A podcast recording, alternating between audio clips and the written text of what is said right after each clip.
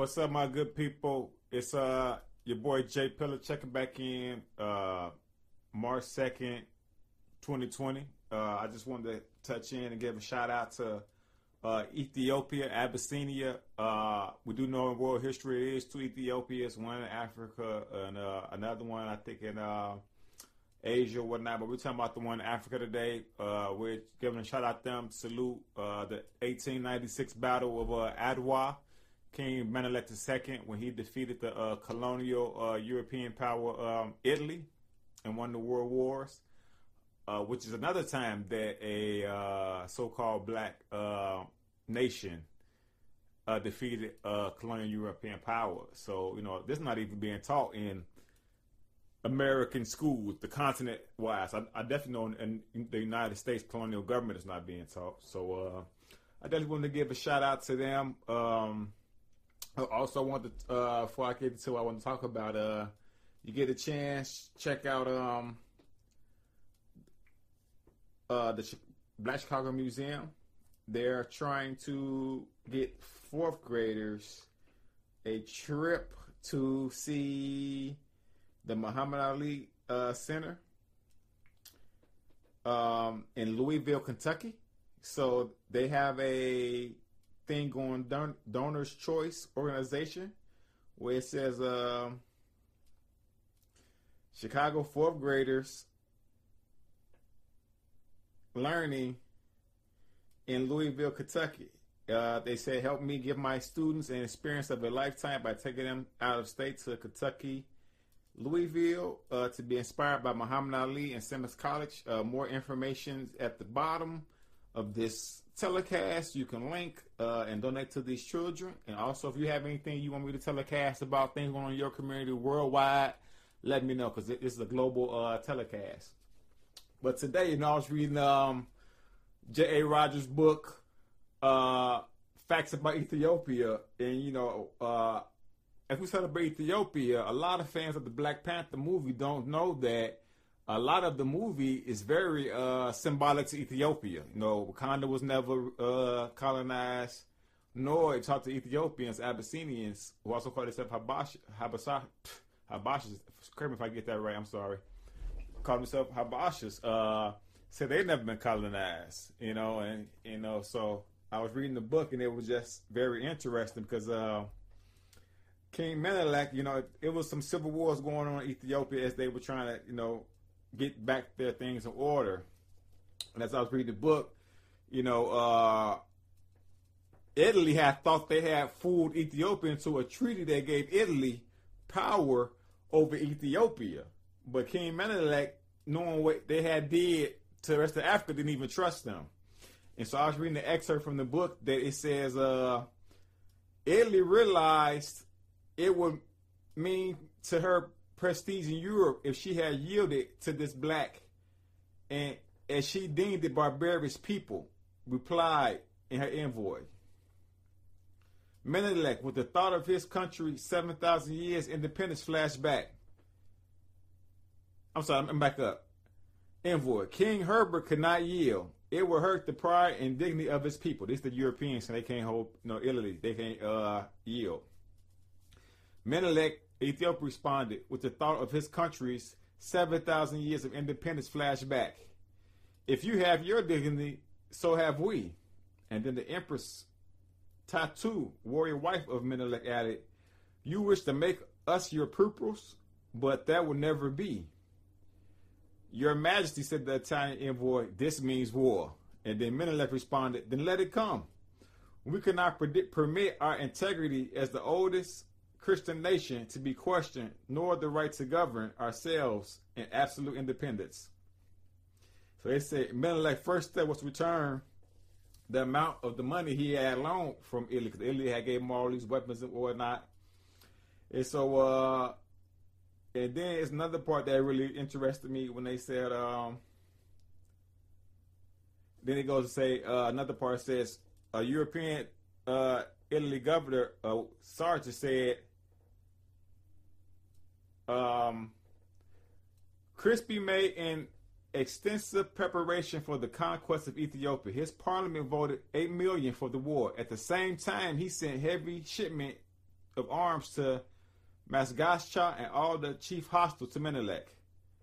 So that, it gets me because it's like, that's like Chicago gang wars. It's like when you hear about these kids saying they found guns in the alleys and they taking these guns to go fight people who they got beef with right around the corner. That's kind of, they really got me too. And then it says, Ellery, already beaten back three times, was cautious about attacking Menelik. However, sent an envoy asking him to yield. Menelik, like Haile Selassie, pledged to fight to the last man rather than surrender. So he's telling, I'm not for the back down. In the crisis, Menelik now showed that statesmanship, which has placed him among the foremost leaders of the modern nations, modern of modern times. Now, black people, both black people in America, you never even heard of King Menelik, have you? Now, here you hear they saying he's one of the foremost leaders of modern times. You never even heard of really the real King T'Challa, right? He had conquered the greater part of Ethiopia and had reduced the chiefs to his will. Many of them were, were still angry with him. But assembling his messengers, he sent them over all over the land to all the kings and chiefs, urging them to unite against a foe who was going to take from them forever to keep the arms and ammunition that his estranged brother Humbert had given them. So basically, he's talking about Humbert, talking about the uh, Italy forces that was trying to colonize Ethiopia and was giving both sides um, weaponry. Okay, well, let's back that up. He says, but assembling his messengers, he sent them over the land to all the kings and chiefs, urging them to unite against a foe who was going to take from them even such measure of independence as they enjoyed under them. They did want to submit to the white man. I'm sorry, listen. Did they want to submit to the white man who had seized and enslaved all the rest of Africa? Now, this is J A Rogers, actually, you know. And so he says that they assembled at Barbado. Menelik addressed them in stirring language. Now, this is the Menelik speech that we never hear about in uh, America, United States, North or South, you know. He says, because this is something I think we ought to deal with, as we claim all, all these different sects, he says, which are all the same things. Okay, the Menelik says, whatever be our differences, we can never permit our country, which has maintained its freedom for seventy centuries, to be ruled by an outsider. You have seen what the white man has done to the rest of Africa. Do you, a proud fighting race, want to be enslaved like the other inhabitants of this continent? Ethiopia, Ethiopia has never been conquered, and she shall never be as long as she preserves her indomitable spirit. Ethiopia shall stretch her hand only to God and to smite her enemies. Now, uh, the reason I like that is because, first of all, uh, I like how he said our differences, which, which, which is showing, even Malcolm X touched on this before in his uh, speech, uh, Message to the Grassroots, where he said all these different African nations, all these differences that, that they kept pointing out amongst each other, one thing they had in common was the same foe. And so, um, here you have Menelik say, no matter what difference we have, we don't want to be colonized together under these differences. We'd rather be free and have these differences. And then it's so beautiful how he points out seventy centuries. What's that? seven thousand years we've been free. Now, can, black people in America, can you have that mentality when you're saying seven thousand years I've been free? You're talking about two hundred, four hundred years of enslavement. They're talking about thousands of years. They look, and they look just like you, black Americans, light-skinned and dark-skinned, they look just like you. And so they united under the concept that we cannot be ruled. And look how they point out that Ethiopia is also what? One of the world's oldest, if not the world's oldest Christian nation. We'll show you what? That these Europeans are not even really Christians. They're using that as a political, financial gain for themselves. They don't abide by anything Christian. If they was, why are they hanging people? Mass incarceration. So, you know, um... I think this is, uh, I'm not a religious person, I have no religion, but it's just to show you that, you know, there are stories of black people winning wars, even before we got to the nineteenth century, that you can, you can find if you study. And also, if you're a big fan of the Black Panther movie, you definitely need to um, study this Ethiopian battle and how the Ethiopians never colonized, because you will see Hollywood gave you, it's not that fictional as you think it is.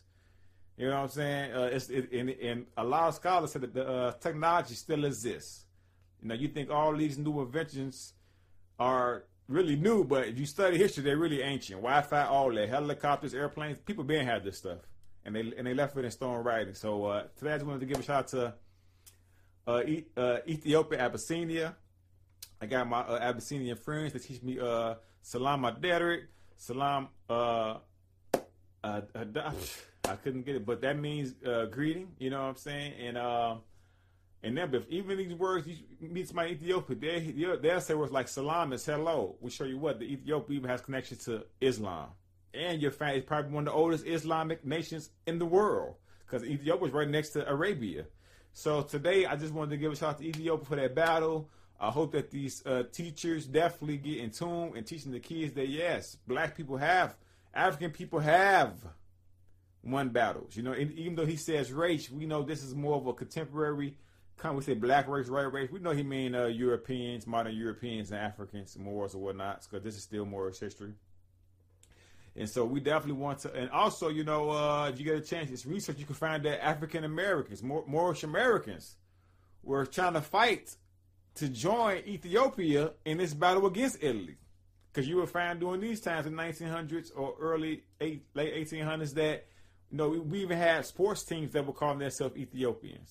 So, Uh, I definitely wanted to touch on that today for, for uh, the community that that's, may not be privy to that history, to show that, um, you know, we always been fighters. You know, it just wasn't Haiti. You know, it, all over the world, we were fighters and we're still fighters. You get a chance, study King Menelik, who also said he's descendant of uh, Queen of Sheba and uh, King Menelik the First. Uh, we talk about the um, uh, the lost ark, which is still in Abyssinia. I also remember I quoted that it, that, it, that there's two Ethiopias, so make sure you study that too. But other than that, I wanted to give a shout out uh, to my Ethiopian family in over over uh, in Abyssinia and over here in, in the Americas and anywhere else here in the world. Thank you, thank you for this image. Uh, love it. So you get a chance, uh, check out the links below, and I'll talk to you soon. It's your boy Jay Pilla. We winning, baby.